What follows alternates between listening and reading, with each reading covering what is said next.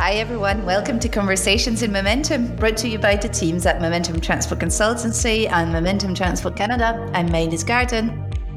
And I'm Joe Tang. So, Maëlys, it was great to see you down in London last week from our Edinburgh office. And uh, as our London office is in Clerkenwell, you probably saw some of the very exciting preparations underway for Clerkenwell Design Week, which has just kicked off as we start today's podcast recording. Absolutely, Joe. Having been having been based in Momentum's office for three years and then in Clerkenwell for 12, seven years before moving up to Edinburgh, it always amazes me that Clerkenwell is such a creative hub. It's great to be part of it, and every time I come down, I just absolutely love taking just a walk around and just being amazed at the amazing creativity in the buildings, within the buildings, in the displays. It's just a wonder for, for the eye and, and, and the soul. Oh, it absolutely is. And we'll actually be touching upon this excellent hub during today's podcast. And we have the perfect guest with us to do just that. So, first off, we're delighted to welcome Debbie Akehurst to our podcast. Debbie is the Chief Executive at the Central District Alliance, the Business Improvement District, or BID for short, comprising the Holborn, Clerkenwell, Farringdon, Bloomsbury, and St Giles areas of London.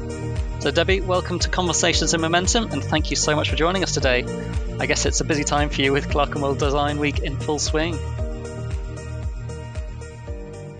Uh, yeah, thank you. It's great to be here um, as well. Yeah, I mean, Clerkenwell Design Week, um, CDA, we sponsor it uh, every year. We've done for, for quite a long time, even before I joined the bid. Um, but also we support things like Bloomsbury Festival as well, and it, that kind of feeds into that whole. We look at the area as five villages, so it's really important for us to recognise the uniqueness of those five villages. So, so yeah, the team will be going down and, and having a look at what's going on with Clerkenwell Design Week. That sounds excellent absolutely brilliant to be hearing about those different initiatives and and especially celebrating um, the urban fabric and and what happens in between the buildings. So I'm really glad to have you with us today, um, Debbie. And we're also welcoming a second guest today. A big momentum hello to Katie Mulkowsky, who is consultant within our planning team. And Katie's been working as an urban planner in both London and New York on climate forward projects that also also spearhead community development and currently works closely with Debbie and the team at the Central District Alliance. Hello, thank you so much for having me. Well, thank you for joining us. Uh, so, Debbie and Katie, to kick things off, we always begin by asking our guests to share a transport related story or highlight from their careers. Uh, now, Debbie is chief executive of CDA. Obviously, your role covers a lot more than transport, but equally, equally, I'm sure uh, good transport and urban design contributes significantly to the work that you do. Um, so, would you have a notable transport highlight that you'd be happy to share with us? Oh, I've, I've, been kind of racking my brains, and I was saying to Katie earlier, um, I've been commuting now into London for work for almost 17 years. So you would think that I've got lots of funny, like funny stories, but can't actually think of any. I, I did help a, a, a, very distraught young lady one day who was, whose boyfriend was being very, very nasty to her on the train. So I rescued her with my tissues um, and told her that he wasn't worth it. So I don't know if that if, that kind of meets, but but yeah, a long time commuting and using the rail system, which um, I was again said to Katie earlier. Funnily enough, I think the trains are probably worse now than they were when I started commuting 17 years ago. Question mark. yeah, uh, no, I, like the personal touch to that as well. The um, you know that sort of community aspect to the local commute. It's always quite a nice one. Well, I think it is. I, I think with commute, and, and, again, going kind of back to commuting and transport, and I was saying earlier, you know, with our reliance on technology now, and there's no conversation now on trains. Everybody is on their, you know, their their tablets or they're on their phones. You know, occasionally you see people reading, but there is literally no conversation on transport now. Katie, can we uh, can we pass the baton on to you then? Do you have a noticeable transport highlight from your end that you'd be happy to share with us? Yeah, absolutely. Thank you. I mean, it's such a good question. Um, was also reflecting on this with Debbie earlier and was kind of saying that for me, moving to London from New York, where I never really felt comfortable sort of cycling on a regular basis or um, integrating it into my daily routine, um, such a big transport highlight for me was gaining that cycle confidence and, and integrating it into my life here. And funnily enough, I think it was a strange sort of side effect of the pandemic. Um, in central London during COVID, um, all the streets were really kind of eerily empty. Um, and I have these memories of sort of cycling through central, even going down the superhighway, which is normally so busy, or seeing the London Eye with, with some of my housemates. Um, and almost having this sort of dystopic, like like streetscape to ourselves. Um, and. I guess, you know, it's a funny memory and, and not to sort of just, uh, I guess, bring that immediately back into work. But um, obviously, those things in that time were, were prompted by something very unfortunate. Um, but at the same time, um, there were elements of that that really highlight, I guess, why a lot of us do the work that we do. Um, having those sort of emptier streets that we're moving away from um, a car centered experience and allowing people to walk or in common and enjoy each other, um, whether it was, yeah, by, by foot or by bicycle. Um, I guess not only made the experience more pleasant for people who already did that, but got more people out onto the streets and onto the roads, uh, myself included. So um, it was, yeah, those those strange memories come from a, an interesting time, I think, for us to think back to. But um, have also maybe changed the way we think about how we relate to the streets and each other, possibly even um, members of the community on the train, feeling feeling more of an inclination to lend a hand. Yeah.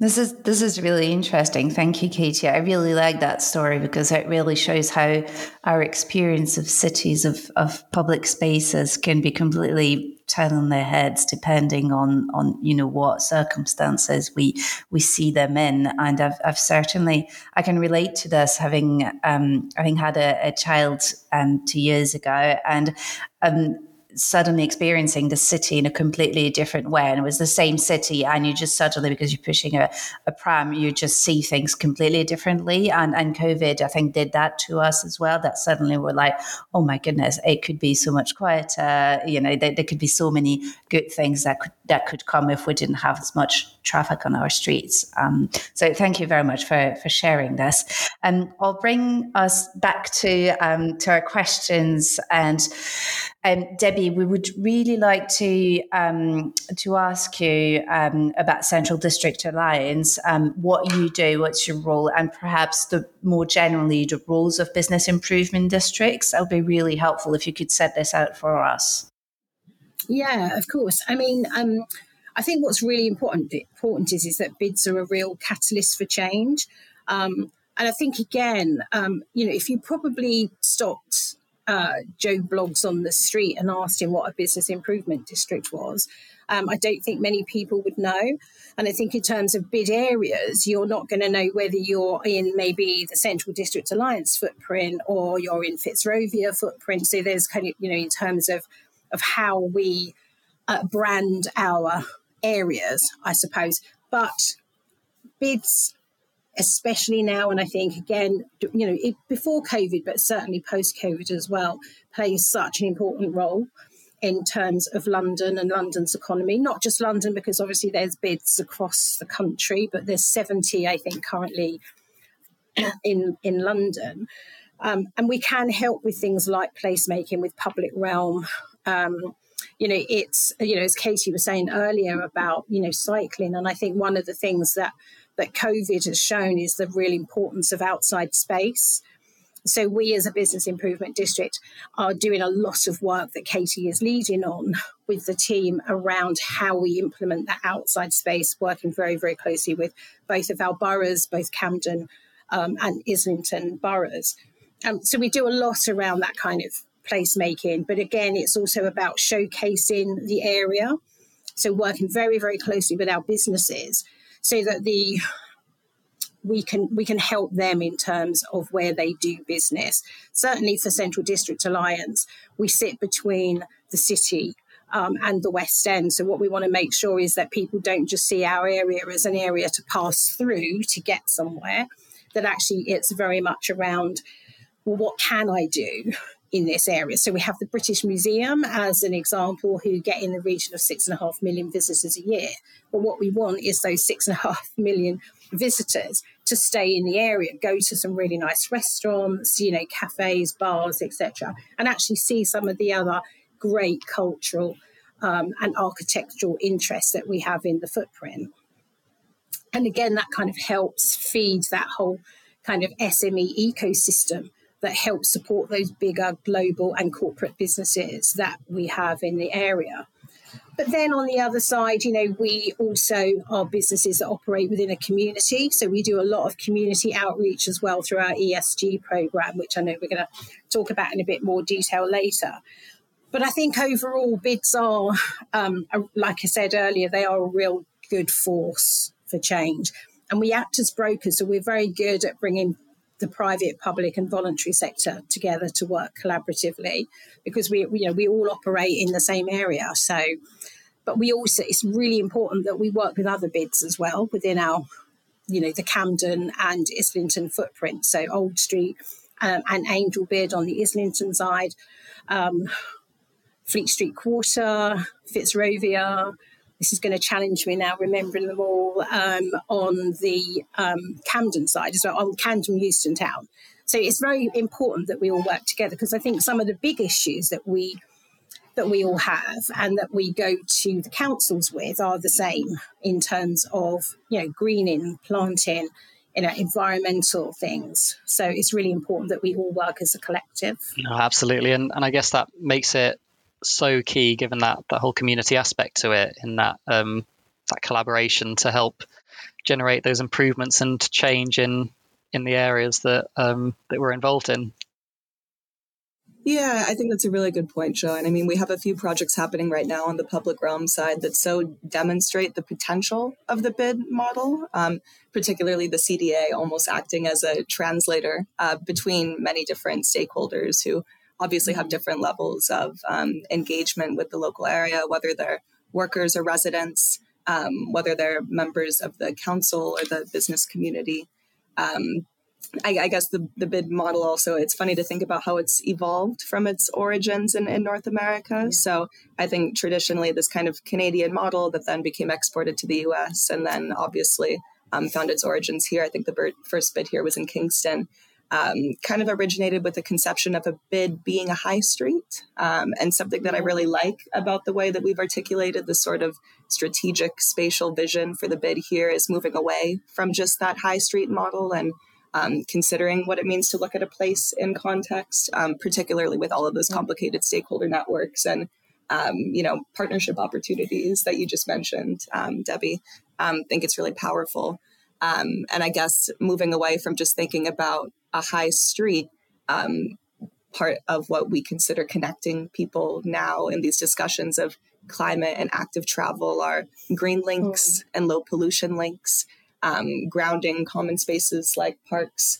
Um, yeah. And, you know, not just thinking about those places where people might gather to have coffees and conversations and form business or personal networks, but how they get there to begin with. Mm. Um, and whether there are, you know, alternatives to maybe highly trafficked roads and um, how yeah the way that we move through these places um, i guess continues to foster those relationships.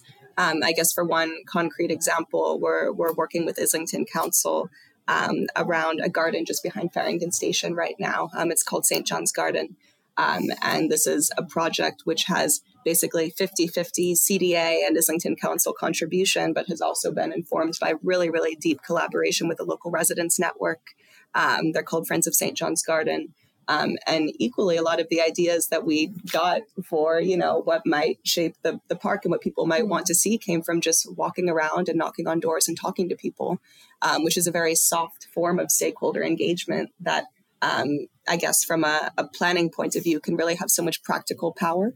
Um, so yeah, that that bid model, I guess, us navigating between um, different stakeholders also, I guess, is informed by the way that we ourselves navigate the space, um, which which can be a really powerful thing when it comes to placemaking and place shaping. Yeah, I think that's really important because I think, as I said earlier, you know, I think we have to be mindful that we are businesses within a community and we have quite a large residential community and things like parks are communal parks. There's not very many, I think, have private gardens. So, so that outside green space is very important. And I think the worst thing you can do is for people to feel like they're having things done to them rather than being part of the conversation. So that that stakeholder engagement, in particularly at that residential um, level, is so important. That and Katie and the team do a fantastic job doing that. it's not just about well it is about you know it's not just about business because it's about the community in which we operate mm. but obviously as a as a bid we have to make sure that our businesses are looked after as well as part of that mm. and yeah often there's this interesting question of like whose community whose streets are mm. being talked about and of course you know it's the people using that space every single day. Um, you know, yeah. workers and residents and people at different levels of engagement in a space, I guess, all sort of form that because they have their own relationships to the, the streets and places we're yeah, talking about. Because High, High Holborn, as an example, mm. is their high street, kind of going back mm. to hmm. talking about high streets, but that is their high street. So, you know, that's where their local shops are and their local cafes and their local bars are. Mm. This is this is really this really reminds me of um, whatever I was studying at a university and when we were talking about different scales of action and you know that sort of strategic elements of the businesses coming together to talk to councils about that collaboration element, down to walking the streets with the residents to sort of look at you, you, know sometimes you know small scale improvements that can have a massive impact for them. And that's that's really um, really great to hear that um, business improvement districts can can have such a positive impact at those different scales. And, and funnily enough, that discussion on sort of the background of the bids almost segues me quite nicely into the next question I was going to ask on this, um, which was touching upon the CDA's mission itself. Um, so the the mission encompasses championing sustainability, transformative destination strategies, innovative, innovative business solutions, and the creation of exceptional public spaces. Now, that's an exceptional set of mission goals. And I think it's fair to say that on the projects we work on, we can see how these elements can dovetail and interact together to bring huge benefits to local communities and, and groups that you've touched upon there. Um, you, have sort of briefly mentioned projects that CDA are working on at the moment. Uh, I was just wondering if you'd be happy to talk us through a few of those in a bit more detail and specifically how those link into the CDA mission? Yeah, certainly. I mean, I think one of the biggest that we've been working on in partnership with Camden um, is Prince's Circus, which you may have, hopefully, you may have heard of. So it's around near Shaftesbury Theatre, and they've also been uh, working on the on the theatre as well. Well, we're just just about fingers crossed um, that now should all be completed by the by the end of this month or early June.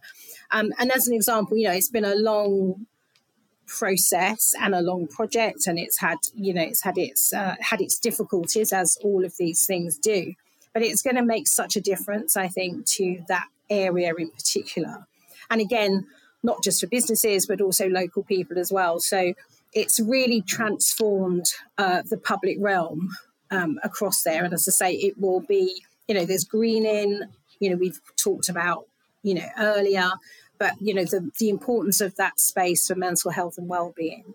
Uh, for people. So it, it will allow people to dwell and it will allow people to get out of their offices, get away from their desks for a little while, um, and, we, and, we, put on a whole range of summer activities which does just that. So we have deck chairs that we put out and we do picnic in the parks and all of this type of thing as well. And that's really to encourage uh, people, but also visitors to the area as well, because obviously we've got the, you know, with Farringdon Station uh, just coming up to its first year anniversary um, and Farringdon being very much heralded as the new front door of London. Um, and we're lucky that we have two um, Elizabeth line stations with Tottenham Court Road. So, you know, in terms of footfall, we're seeing a lot more footfall coming through those areas, in particular Tottenham Court Road and also the main station of Farringdon. Um, so, so there will be a lot more people coming into the area, a lot more businesses moving into the area. So, having really good public realm and places where people can meet and dwell are going to be so important. Um, Katie, I don't know if you want to chip in with yeah, some of the other bits no, you've been working on. Uh, absolutely. Thanks, Debbie. Um, yeah, I mean, so I'm, I'm actually excited that you raised Prince's Circus because it's one of the interventions that we'll be highlighting at the London Festival of Architecture this summer. Um, alongside Camden and Camden, sorry, excuse me, alongside the London Borough of Camden, um, LDA, um, contractors Verde, Um, and we'll similarly be highlighting public realm improvements at Clerkenwell Green. I think going back to that anecdote at the beginning where I talked about, you know, improving the, the pedestrian and cyclist experience, that is so at the heart of um, what um, CDA's funding um, and contributions to that scheme have sort of been trying to motivate in the area.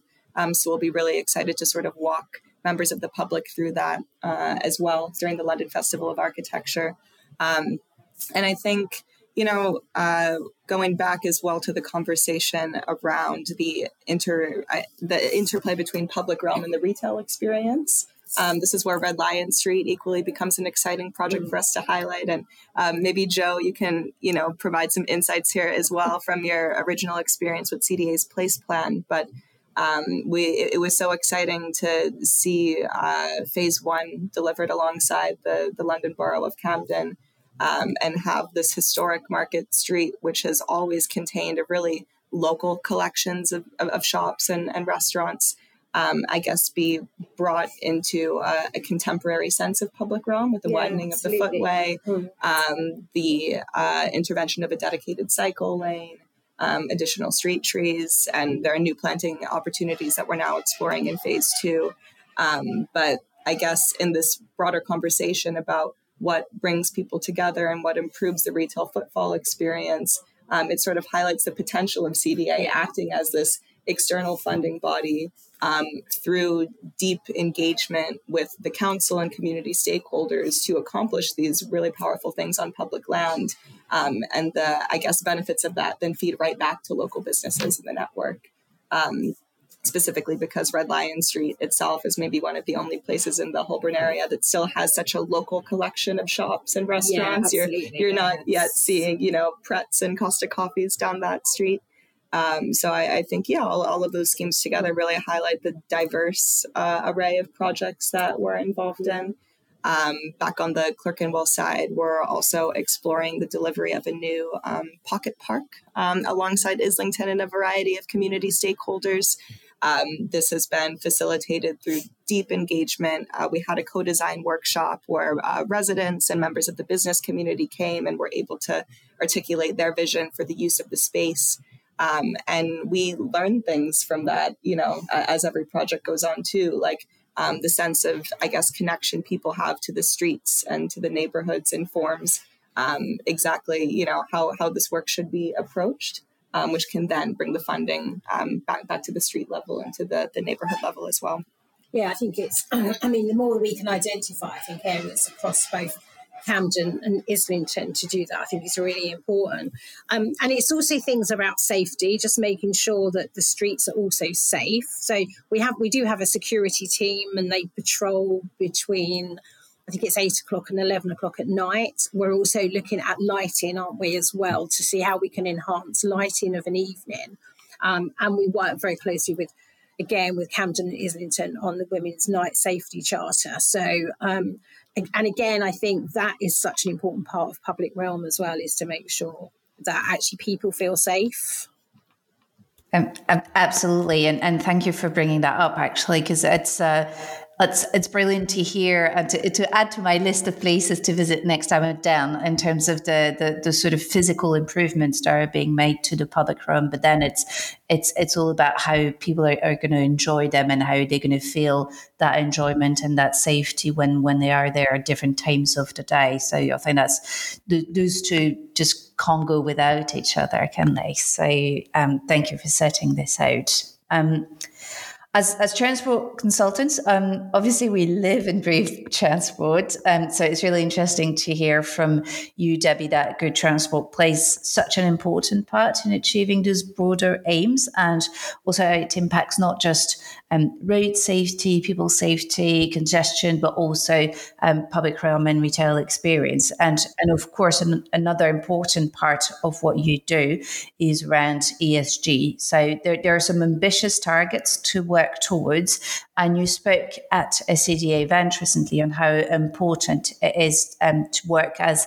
collective to make an impact on the social, economic, and environmental sustainability. And um, is this something you could tell us um, more about, please? Yeah, certainly. I mean, it's one of the things we're really passionate about at, at the bid.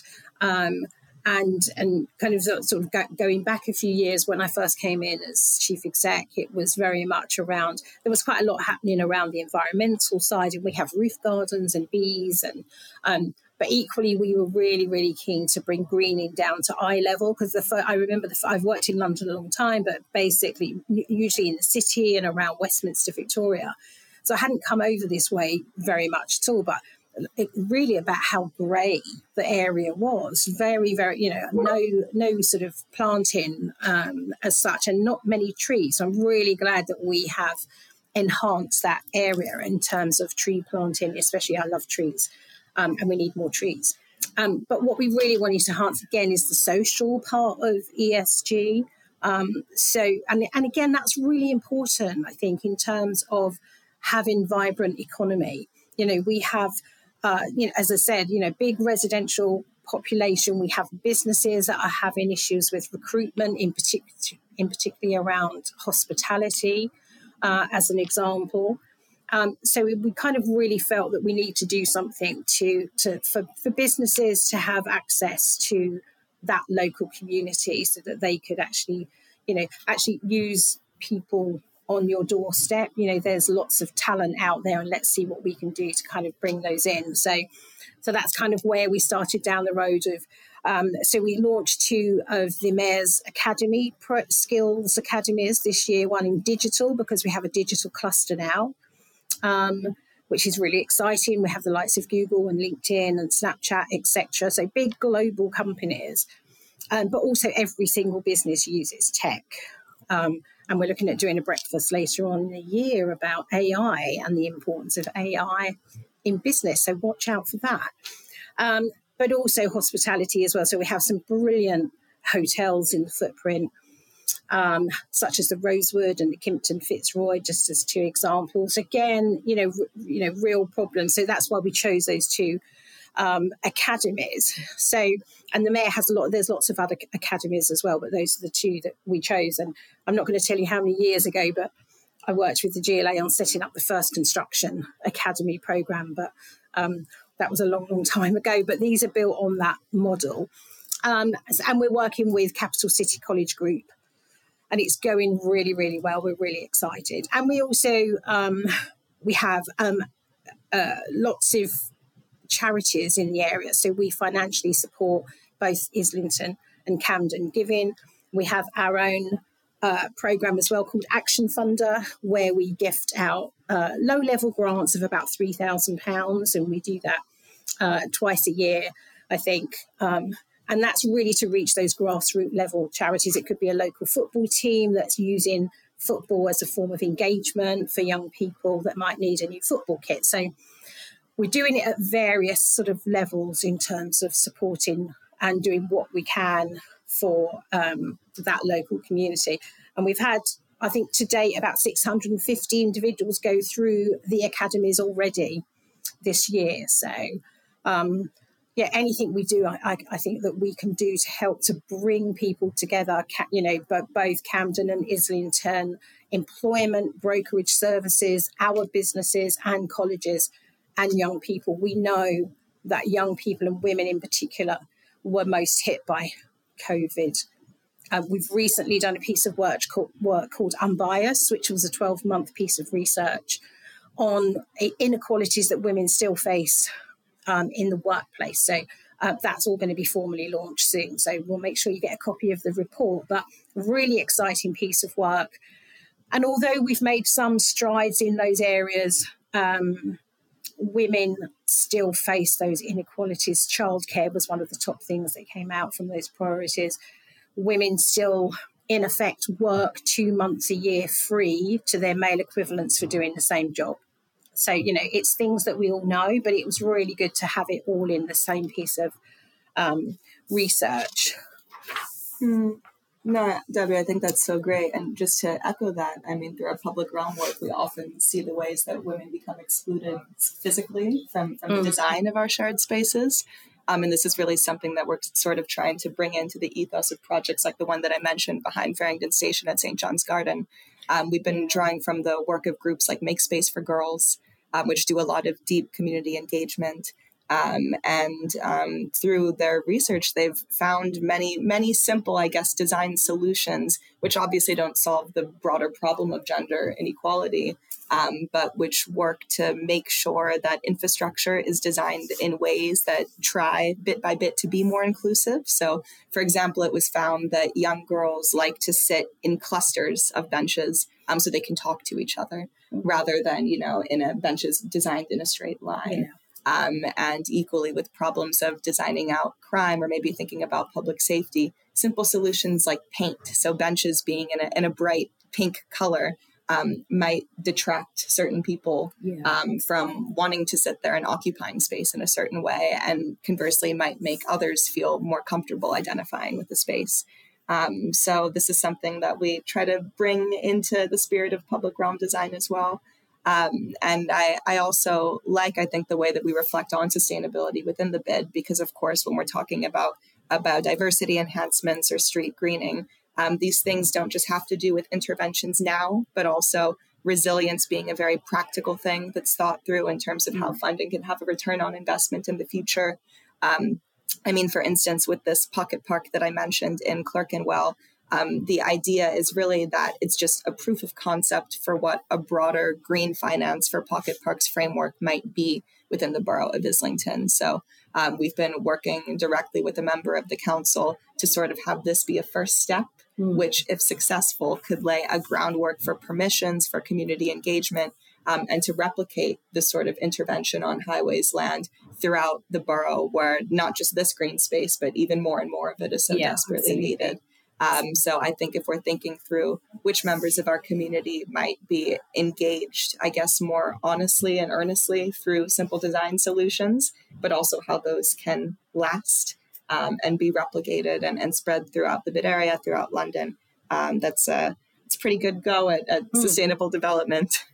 Yeah, absolutely. I think I think it's just you know I think we you know we touched on it earlier the importance of having really good green space I, I don't know what to pick up on first. I mean, everything you said was just so, I was just wowed um, throughout the 650 people that have been through the academies and how that relates directly with um, the businesses that you're involved with. Um, Katie knows I'm a big advocate for um, gender balance and diversity. Um, so that's something that's so close to my heart. I'd be delighted to hear um, um, about that report that you, that research and bias that you've prepared, and and I'm really delighted to hear that it finds you know ways of being incorporated into the design of spaces as well. That's that's just absolutely brilliant. Um, just there's just too many good things to pick up on. I think this is going back to kind of what is the role of bids. And I think bids have, have definitely evolved and they keep evolving. And I think they will be looked at to be the leads in more of this, dare I say, as, you know, uh, council budgets are squeezed more and more. And we all know cost of living crisis at the moment, you know, just getting over from COVID and then we get hit by the cost of living crisis. I'm not going to get too political, so don't worry.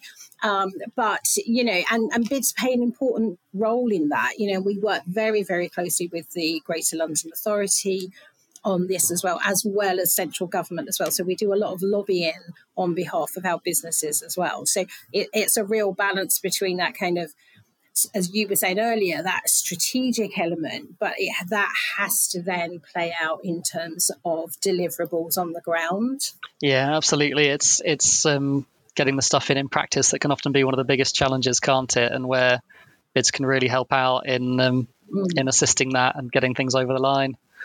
Um, I mean, that's a huge amount of interesting and, and varying work there. You know, like like Maylee said, there's uh, there's so much going on there. So it'll be great to see it all coming to fruition in the future. And Katie, it has been absolutely brilliant to have you both with us today. And thank you so much for taking the time. Um, we've absolutely loved having you on the podcast.